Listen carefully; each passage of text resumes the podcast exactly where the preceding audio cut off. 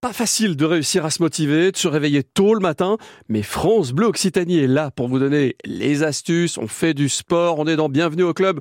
C'était au Gimolo. Ouais Salut France, salut l'équipe. Ça va l'équipe? Est-ce que vous m'aimez bien d'ailleurs, ah, France Bien sûr qu'on vous aime ici. Mettons sur une échelle de 1 à 10, vous me donnez combien? Deux Ouais, super Ah ben, Merci Bon, Je vous demande ça parce que le sport d'aujourd'hui, c'est clairement une histoire d'équipe, Ah. de collaboration, presque d'amour. Ah oui, on est poète sur France Bleu. vous. Théo. Ah, merci, c'est oui. gentil. Alors c'est plus une histoire de duo, je vais pas vous cacher, entre un être humain, genre vous et moi, enfin je crois, hein, et un cheval. Vous me voyez venir, on va parler de saut d'obstacle, de dressage ou encore de cross-country. On pousse les portes de l'écurie ce matin pour passer en mode équitation dans Bienvenue au club. On ponce ou on les pousse? On pousse, On les pardon.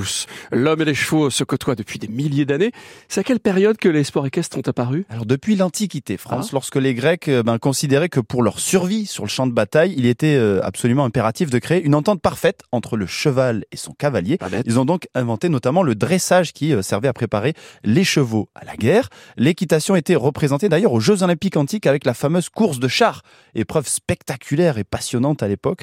Alors elle est ensuite, euh, cette discipline tombée un peu dans l'oubli. hein. L'art de monter à cheval est réapparu durant la Renaissance. D'ailleurs, Mhm. c'est à cette période que le dressage atteint son apogée en 1729 quand est créée l'école d'équitation espagnole à Vienne. C'est assez cocasse. Oh, c'est bien. Ouais, les sports équestres sont, sont présents pour la première fois au JO euh, à partir de 1900 et entrent définitivement au programme olympique lors des Jeux de Stockholm. C'était en 1912.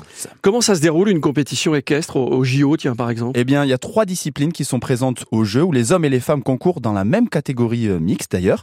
Euh, D'abord, il y a le saut d'obstacle, donc c'est un parcours chronométré où là les cavaliers vont devoir faire tomber le moins de barres possible et d'obstacles aussi parce que chaque barre renversée entraîne des pénalités.